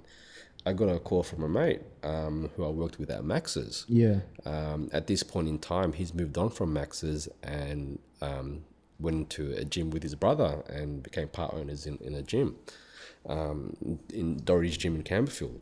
Oh, so is your mate the owners of Dorridge's Gym? In Camberfield, yeah, that's correct. So it's is, almost become like a franchise, obviously. Um, it, it, are they part of the franchise or do they own that franchise? Yeah, they're kind of like they're they're they're, they're shareholders, I guess you can say. Oh, okay. You know, um, yeah. Without like knowing exactly the nitty gritty of it, but they're yeah. shareholders. So, um, and they bought into that into that business, and um, and when he went into it, it was it was a, a jungle. It was being run amok. You know, yeah. the previous owners just almost ran it into the ground, and so they, they had a lot of work to do. But um, I mean, that's where opportunity lies, though. Big time. Well, that's how I got that opportunity. You know, their staff at that point were, some of them very untrustworthy, um, stealing from the business and, and things like that was going on, and had to let them go. And I remember he called me up. He's like, having a hard time here. You know, staff are doing this. Had to let them go. We really need you out here. You'd be perfect for it, you know? Yeah. And I was like, you know what? Why not? Let's do it. Yeah. Um, at that time, I was working at Max's part-time, yeah. doing my course part-time, and I just finished. And I was like, all right, well, I was going to go back to Max's full-time. You know what? Let's work at the gym part-time now. Just uh-huh. carry it across. Uh-huh. Um, and so I started working there, and then I also picked up my very first uh, clients as well. So I was... yeah, pretty much doing three positions. I was, I was working at Max's, I was working at the gym behind the counter, um, I was doing my clients, and and I built up my client base, you know. So now you, so now you're like fully living in the gym. Yeah. Doing what you're actually very passionate about, well ingrained in, you know. That's correct. In yeah. that industry. That's and, correct. And then um, and then what happened from there? When did you decide? Oh, I want to compete now. So, so what happened was, obviously this was all in twenty fourteen, and um, did you struggle to get clients? Yeah, there's always a bit of a struggle, you know, because yeah. um, you know, I only had just two clients that I began with, and they're still with me till this day. They have been loyal; they haven't left me after all that time. That's so, loyalty. Yeah, man. It is loyalty, you know. And um, but over, over that course, you built up. Now, one of the advantages of you know, working behind the counter at a gym, you get to meet and know everyone. Oh. And when you become friendly with people and they hear your story, they see your story. Yeah. Big time. That's how I built my um my, my client base. It's people's None, game, yeah? Yeah, it is a people's game. None of it was handed to me. I, I went out there, got in the trenches. I, I talked to people, met people, you know. Um, you know, they knew me. They know my story. They see me on Instagram. And they all wanted a piece of that How action. How much has Instagram helped your business? Well, it's it's pretty much become like a calling card, you can say. You know, social media is a big part of it. You know, social like media is now the, the the card, the business card, yeah. Yeah, Probably exactly. Probably even more than that. It's more like your resume. Yeah, that that's spot on. You can say that. You know how many people have come to me at the gym and said, oh, I've Instagram. seen your Instagram. I've seen this. I've seen that. You know, it's How'd a big starting point. How'd you do this? How'd you do that? You know, so naturally it was quite easy just to carry that across. It kind of fast tracks that, that, um, the process of having to introduce yourself and show your background and what you can do, because yeah. you already have the portfolios there. It's just like, yo, let's get to business. That's correct. But obviously not just like, you know, get to business in terms of how can I help you and this is what I can do, and you know, and it, does that, has that make made business efficient and, you know? Yeah, one hundred percent. Without social media, I don't feel like I could have been um, as efficient or as effective with it, you know, so it does help, you know. Because you can't just be putting photos of yourself in the gym, yeah? Exactly. Sticking, sticking photos and stuff around the gym. Nah, you can't. You know, so it, it created that platform, you know. Um, and I've met a lot of people along the way because of that. You yeah. know, without that, I would have met you, you know. Yeah, so. yeah, for sure, man. Yeah, I mean, yeah, I guess that's how I met you. I was like, yo, man, this guy's from Africa is like it's doing its thing, and I was I was fascinated by the name Reef. I was like, damn, that's a crazy ass name. It was unique. But now I know yeah. the backstory about it. It makes it even more interesting. Shh, don't tell anyone. Nah, but um, so so you're working behind the gym, you're in the trenches, and then you, you you're getting your customers up, and then you join Instagram. When did you join Instagram? Ooh, wow! I think I first joined it in um twenty thirteen, I believe, twenty thirteen yeah. or twenty twelve, something like that. Because I remember that was um, um, during the time that my transformation took pay, uh, took um, took place, and once again, one of my friends from work introduced me to Instagram. It was very early days at that time. Not many people from Australia were into it. It was, uh, it was very big in the States. Yeah, they're um, always big over there. Oh, very big, you know. That's not fair. They always get all the good shit, man. They do, don't they? We just follow them. Yeah, I know, man. It sucks. But we'll get there. We always get there. We'll catch up. Yeah, I know. Um, Three years later, when they've moved on to the next thing. Exactly. Exactly. But um, so your mate introduced you to Instagram. Yeah, and at that time, I didn't even know how to use it. I didn't post nothing. I just had an account, and it was like no profile pic, no pictures, no nothing. Follow but I was just booty, big booty girls. Amongst oh, no. others, but um, they, no, you, they were, you I don't think they were too big at the, yeah, those days man, either. It's you crazy know, that, these days now. Everyone's a fitness model or yeah. some sort of a model. Well, that's correct. I think like, um, you, you know, at the very start, it was all about photography. People were just putting up their photography. Yeah, like you real know? photographers. Yeah, like actual real photographers. And then losers came and ruined it. Yeah.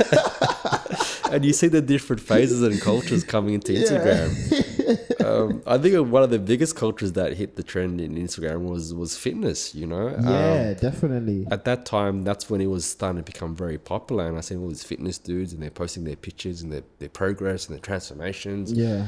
And then uh, one of the guys at work pointed me out, hey, Reef, you could do that. Look look how you've come along, yeah, you know? Yeah, you yeah. know?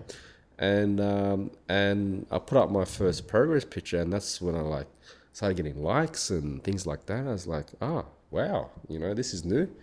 And um, that's when, you know, other pages took notice of that and they, they kind of put my picture up on their pages as well. Yeah. You know, they had the whole, you know, shout out for shout out and things like that. Oh, yeah, I remember those days. remember those days. Man, you know what the funny thing is? I remember back back in those days, I was just curious. And this guy had like a million followers. I was like, how much for a shout out? And he said twenty bucks. Now, if you go to a page with a hundred, with a million followers, you're looking at at least a grand. Yeah, that's how it, that's what it's become. It's a money making industry. Like, I, and then I'm like, man, that dude, twenty bucks. That that's crazy, man. Yeah, I yeah. missed out on an opportunity there. Well, that, that's it. Yeah, um, it, it it all started small and it grows into what it is now. You know, that's with anything in life. You know, in those days there was no paid shout outs or none of that. When I from what I remember, there was. So it was there but was. You just got to hit those people up. They never you put. Yeah, we. You know, yeah, but you can start. I was just, I spoke to this guy was like from Europe or something. He had like four or five pages. He had the real hustle, or he had yeah. it all pat down, and he was shouting out all his four or five pages and growing them. Yeah, yeah. And then he'd shout out. People would pay for shout outs yep. on the page, and how long he would leave them. And he said twenty dollars to leave it on for an hour. Yeah, that's that's what I remember. It, it sort of became into as well. You know, when I first was starting getting my shout outs, it was just. You shout me out on your pick, I'll shout uh, yeah. on your page, I'll shout you I'll shout you out on mine. A lot of the times is I just asked, I'll go to all these different fitness pages or transformation pages and I direct message um, or show them like my picture, yeah, uh, my transformation picture. And go, uh, you know, and you just say something like, oh, I like your page. Um, do you mind if you put me up on your page? I've got a transformation, and all of them will be sure they'll do Real it. You hustle, know, huh? Real hustle. And and I got featured on some of the bigger transformation pages. Um, they had a lot of they had a lot of followers.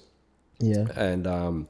That's how my followers just kept sort of getting up and, and growing from there, you know? Yeah. Um, you know, nowadays it's like, it's it's very common to lots of people to have hundreds and thousands of followers, you know, just how popular it is, you know? Yeah. Never got to that level, but at that time I thought, wow, wow, I'm getting some followers here, you know? Nah, yeah, for sure. You know? Like, yeah, um, back then, yeah, it was definitely was a, a lot more. Like if you had a lot of hundred thousands, like, whoa. It's a lot, yeah. But um, now that they, they, it's increased, like they um they because they've also changed the algorithms and stuff now. So have have you found it hard to kind of grow grow your following? And yeah, well, well, I have now. I mean, it's always it's just been stable um for a very long time, and I guess I don't uh push the followers as, as I once did. You know, I just post what I post, and yeah. you know, you'll you might get a new follower, you might lose a follower here and there, but yeah. Yeah. just don't worry too much about it. But at the end of the day, it's still my calling card, or my information, my progress, and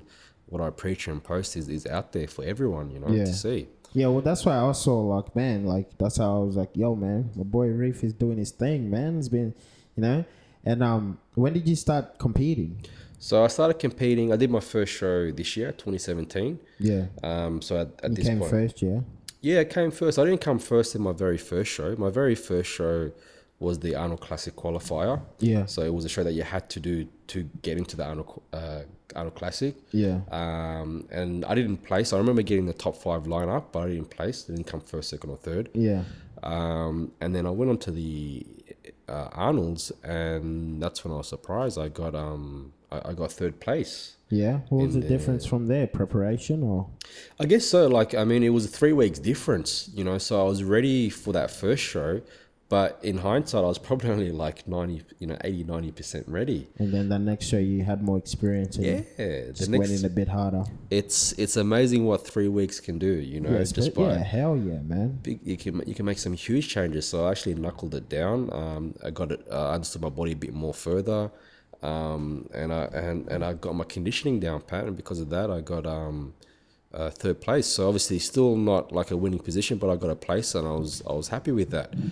Um, being at such a big prestigious show like the Arnold Classic, which was my second show, um, yeah. you know, still within my and within my first show, first year, um, and then I went I went away with that with a lot, a lot of information about how to compete and what how to do. How does that all that go? How, how what's how does that go? So you you you, you got to shred down and all that. What's the like um what's like the competition like? Competition's amazing. It's an amazing feeling, um, you know, when you jump on stage and things and, and, and, and all that. What what goes but, on backstage? So backstage, really, what goes on is a whole lot of waiting, you Cause, know. Because like what I when I've watched videos and I see like people are just like just pumping themselves up backstage yeah. and just what are they doing? Well, essentially, what they're doing is they're getting ready to jump on stage. You know, they're pumping up so to make their muscles. Uh, on the pump, yeah. To look fuller, yeah. Get to on, be on a get pump. On the pump, get on the pump. You know, you look at your best at your pump. You go to the gym, you have a mad workout. Yeah. You know, you look crazy, and then you think, oh, I want to look like this. And then you, know? you wake up the next day. Next day, the pump's gone. You know, sometimes you know an hour later the pump's gone. You know. um, yeah. But yeah, that's what we do. We um we try um time everything to perfect that body for that you know few minutes that you have on stage. So pumping up is a big process of it. So, so is that what you do? You just pumping up and then just having a talk with other people and keeping your water levels at a certain point? Yeah, well, well, pretty much uh, amongst other things. I mean, from, from the four shows that I've did this year, um, as I said, a lot of it is, is is waiting around because they require you to come in very early on the day to either you know register, get your numbers and, and whatnot, and they give you a rundown of what happens. Now, yeah, you gotta understand like there's a lot of categories, right? You know, from yeah. bodybuilding, they have all the weight class. You know, they'll have like under sixty kilos, under seventy, under eighty, ninety, one hundred super heavyweights and all that. Yeah, they'll have all the bikini classes, the figure classes. Um, the women's classes, and unfortunately, what's the difference between like bikinis, figure, like what? What's... Oh, there's a lot of lot of differences, you know. Um, I guess what's overly popular, what you see in today's uh, bodybuilding and physique shows, is is a lot of the men's physique and the um, bikini, you know, because I think it's more of a attainable. It's easy uh, to look. Get on the mainstream, yeah. Yeah, it's it's much more, you know. Um, You know, achievable and, and it's more mainstream acceptable. You know, yeah. it's it people accept it more than those freakish, outlandish, big big bodybuilders. You know, bubble it's, it's a sight to see. Yeah, definitely now with the bubble guts and whatnot. The bubble gut bonanza. It's, uh, yeah, it's a sight to see, that's for sure. But not many people want that look. You yeah. know? Yeah. Um, so, so what, what, what do you compete in? What, what part of bodybuilding? I, I compete in men's physique. Uh, when so I first started, I wanted men's to do physique. So men's physique's pretty much, um, you know, the board. The board short class. So yeah. it's it's it's guys that have very aesthetic um, upper body, upper body, lean, um, very shredded, nice abs. Uh, you know, have that V taper. They got that wide shoulders, chest, lats, and comes to a very small waist. Yeah. Um, you know that that typical sort of beach body look with a bit more muscle, so yeah, to speak. Yeah, yeah, you know, yeah. very lean muscle. Um, and do you they, prefer that or? I actually do. You know, when I first started off, I wanted to, I wanted to be one of those big ass dudes. I wanted to be like a gorilla. I wanted to be huge. But you didn't want to sacrifice the endocrine system. Yeah, well, I guess, I mean, look, genetics genetics does, does oh, play yeah, a big part of it. Yeah, yeah, um, yeah. I feel like, you know, with my East African genetics, I was never no. able to get to those big those yeah. big sizes that I wanted. Even if you supplement, like, yeah, it's not worth it. Well, that's what I mean. I mean, it's it's not worth it. I mean, there's a lot of, you know, drugs that you can take out there to transform your body and whatnot and, and get a certain look. But, like, genetics if you're limited, is still the foundation of it, what it is. You know, you're just building on a foundation. That's that's what I see. I mean, you can always beat your genetics and you can always do the best for your genetics and the best of what you have. Yeah. You know, you can only, you know, do with the cards that you've been given. And, you, and a lot of people can can do really well with that. But at the end of the day, I, when it comes to physique, you know, it's like some people are pit bulls and some people are chihuahuas, and you yeah. can't you can't make a chihuahua into a pit bull. Yeah. You know, some people are just bred that way. Yeah. You know, and you can see that from those typical guys that are, you know, big and muscly and strong. You know, and they just have those genetics. They're the guys that can really excel in bodybuilding. Yeah, it's just like you can't you can't build a you can't build a big house on a small land. That's correct. So you got to work one hundred percent with what you got. one hundred percent, you yeah. know, that's that's a good way of putting it. And um, and I think that's what I uh, noticed in the early stages, you know, that's at the, when I first started, I was like eager, wide open and just wanted to... Everyone wants like to that. be, you know, the big Grammys and... Yeah, and that time it was Ronnie Coleman. Ronnie yeah, Coleman Ronnie was dominating this scene, like, you know. Yo, this man is a super freak, yeah? He's yeah. a one in a... Well, these guys are one in a, one in a lifetime yeah. genetics. Exactly. You know? Before you even work it, put into effect like the work ethic and stuff like that. And that's what I always feel like, that's all one thing that really bothers me about bodybuilding is that people think like these big big gigantic dudes, you know, and they forget like, like genetics is a very important part. Yeah. And if you kind of set that as your goal, I want to be like that, you kind of you kind of setting yourself up for bad, you know, for failure, because it's going to be next to impossible to look like that unless you have some awesome mad scientist. Yeah. You know? And, you know, and that's just, you're just putting your ego and your, you know, you're putting yourself, your ego and your self-esteem in a bad place once you realize that. Yeah. Well, you can almost set yourself up for failure for yeah. doing that. You know, there's, the, uh, there's just some stuff that are, you know, outside your boundaries, you know, uh, I'm a big believer you can almost can achieve anything in your life that you want to set out to achieve. At the end of the day, you're you're limited to the cards that you dealt with. Yeah, everyone can make the best out of what they're dealt with. You I know, mean, you can't always get a full house with every card you're given. Exactly. You know what I mean? Some people just get de- decent cards. Yeah, and they can build a full house. And some people just gotta, you know, go for one of a kind or a pair or. You know, something exactly. like... Exactly. I'm not very good at poker, as you can tell. but, um, but when it comes to bodybuilding physique, you're right. You know, yeah. these guys at the top end, you know, they've been dealt their, you know, their royal flush, so to speak, or yeah. their full house, you know. Yeah. Um, they have more room to grow and play with, you know. So the average genetics, they have to work a little harder. Don't get me wrong, they can have... Yeah, but th- th- that's the thing. Like, that's the thing. They still have to work really hard. Of course. You know? Of course. And um, the thing is that is that... You know, there's a lot of these pages who are like, you can be anything you want. Like, just put in work. And yeah. it's like this big, massive dude. It's like, yo, man, what if like some kids, you know, they got the, like, you know, they got some marathon runner genetics. Yeah. You're telling them they can do that, you know? And I think that there really needs to be, um, but I guess it's just like, it's ads, you know, that you yeah. never really get specific in ads. And I think that there needs to be some sort of a, a clear understanding or education well, of, yeah. you know, the limitations that still exist in, you can do whatever you want world. That's correct. There's always that, you know, sort of misinterpretation or misleading information. But yeah. you're right. There needs to be a bit more information for the people that are starting out. Is that something that you struggle with with your clients? You're like, yo, I want to look like Ronnie Coleman. What, what's wrong? I've been here for six months. I still don't look like Ronnie Coleman. Well, you know... I haven't I haven't got no one like that so far yeah. to speak. I mean, or obviously something around the ballpark. I've, I've I've gotten people that were like, you know, I do want to get big and stuff like that. Um, but they've all had attainable uh, goals? goals, you know. Okay, they yeah. all, and we were able to get very close to them, if not get them, you know. Um, there's always going to be those pitfalls, like, you know, um, it's not happening as fast as I want it to be, or will I ever get there? So you patience, know? yeah. But patience is a big. big virtue, as they yeah. say. It's a big part of it, you know. As I said, I've been with within this game for almost ten years, and, and I'm still learning to this day. Yeah, and it's all been a trial and error on my body, and I'm always learning. Um, and so also, different bodies work differently. You can't yeah. use the same trick on everyone. Well, there's no one size fits all. Everyone's yeah. different. You're right. We all have different signatures from even our walk. There's not one single same walk on the planet of the walk yeah. in the world. We all have, you know, it's amazing, different. You know? Seven billion human beings, seven billion stars of walking. Exactly. You know? Even identical twins are not identical. Yeah, you know, man, that's just that's how crazy, it is. Man. So you gotta you gotta cater for that as well. You gotta know how to work with people yeah. and understand that they're all different and what may work for one person may not work for another person, you know. So a lot of that is working with the client as well, you know, and, and getting like the deep understanding of them.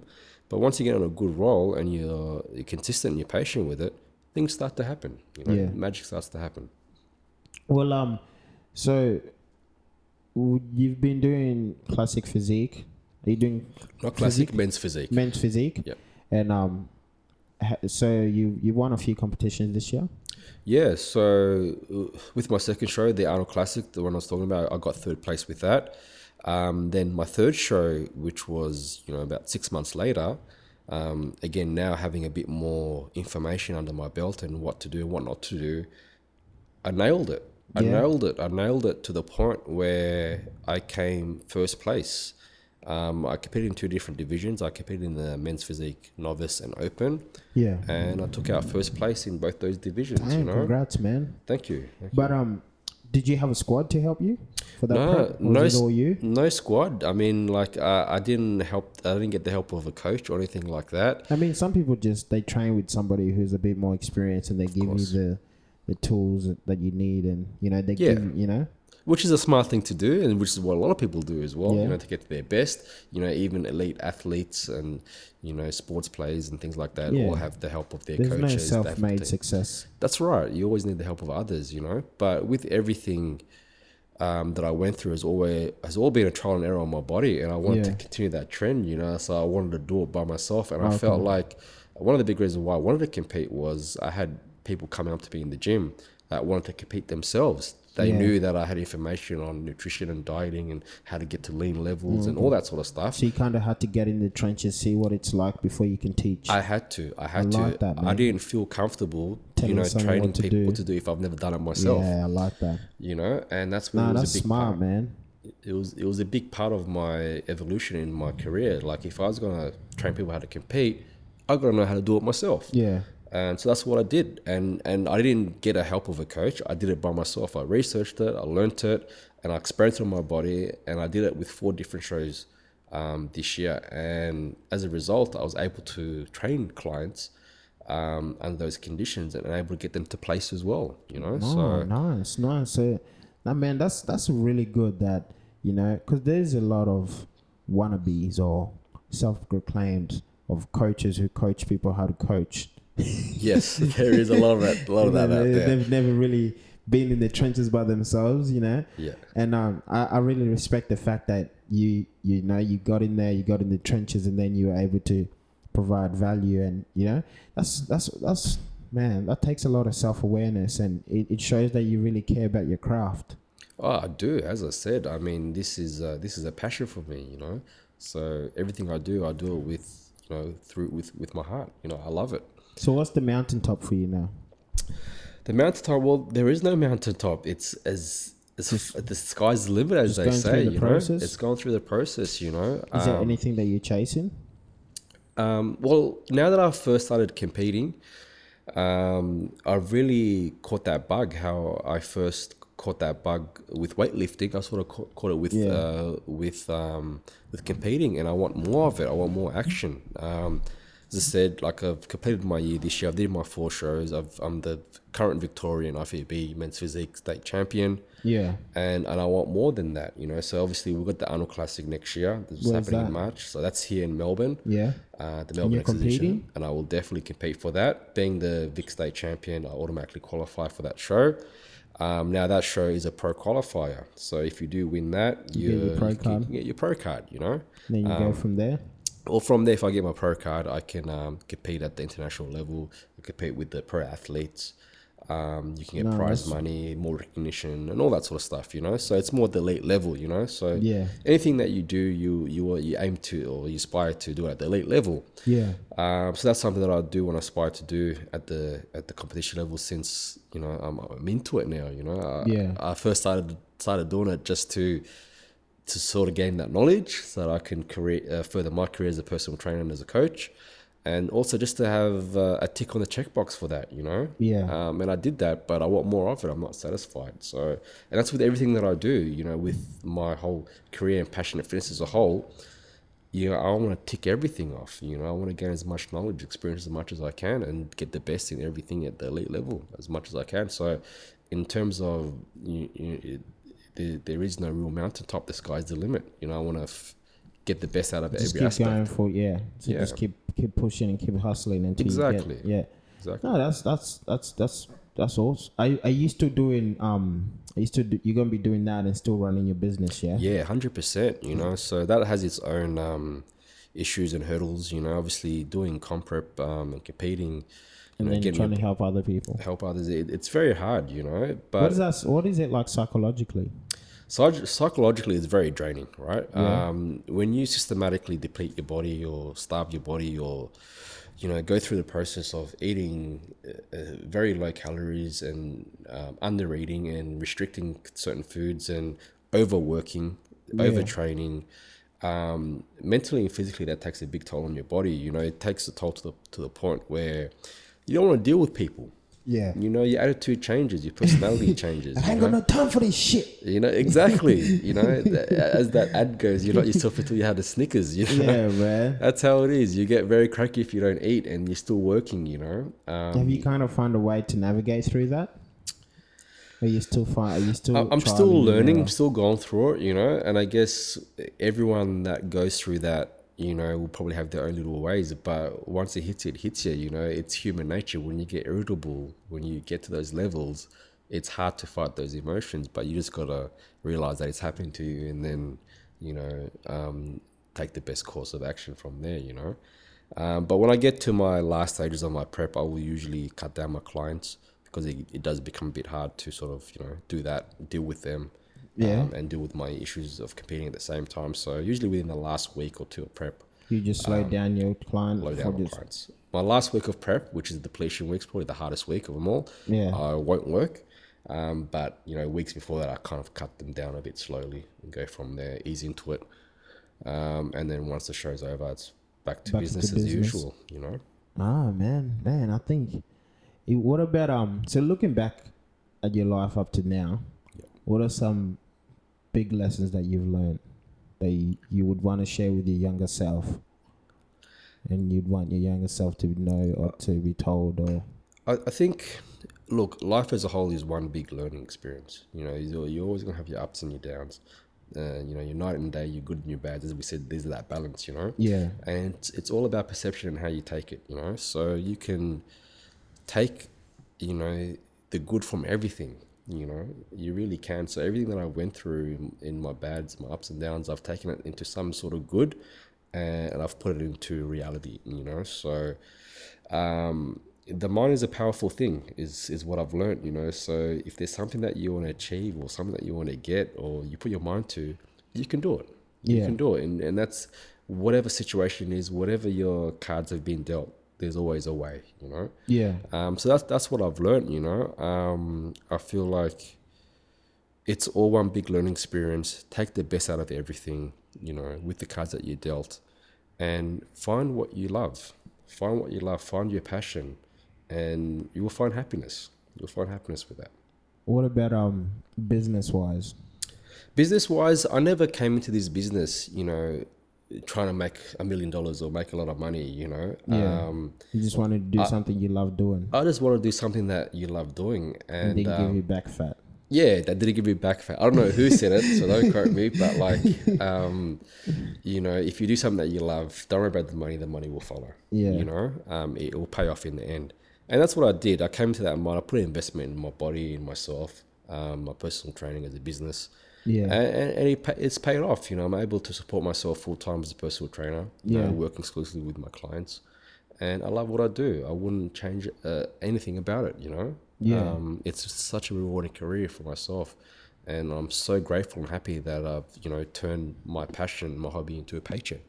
Yeah, um, and I can only see more great things out of that. You know, so as far as business, I think a lot of people. Uh, you know, again, look, comes down to perception, but, you know, a lot of people are out there trying to hustle and, and, and ch- chase that paper, chase that money, you know. Yeah. I like to say is the opposite. Chase mm-hmm. your dreams, you know. Yeah, yeah, chase definitely. Your passion, chase what, ch- chase what you love, yeah. and the money will follow. Ah, man, I think, yo, I think we can finish on that. That's that's awesome. A high, man. Awesome. All right, man, Reef. Man, your name, uh, your name's very, like, Reef is just so sticky. Like, do you it find is. It hard for people to actually say your real name because they, Reef is just, yeah. it sticks like glue? It's stuck. It's stuck. It's like permanent now. And then when I tell people my real name, they're like, nah, that's not your real name. It's just, you know, they're used to Reef, you know, so that's, that's, that's what it's become. Ah, well, um, nah, I, I really, I really like to thank you for this, for taking your time, and yo, the value provided here was crazy, man. And my pleasure. Yo, keep hustling in your journey, and and that's it. Thank you very much. Thank you. Pleasure to be here. No Thanks worries. For listening to the Learn the Hustle podcast. I hope you enjoyed it and you took something away from it. Please like, follow, and subscribe wherever you've been listening. A five-star rating would be awesome, but if I sucked, please let me know in the comment section, or D M me, or hit me up and let me know what I can improve on and what I can do to get better. Thank you very much, and keep hustling. Every day I'm hustling. Every day I'm every day.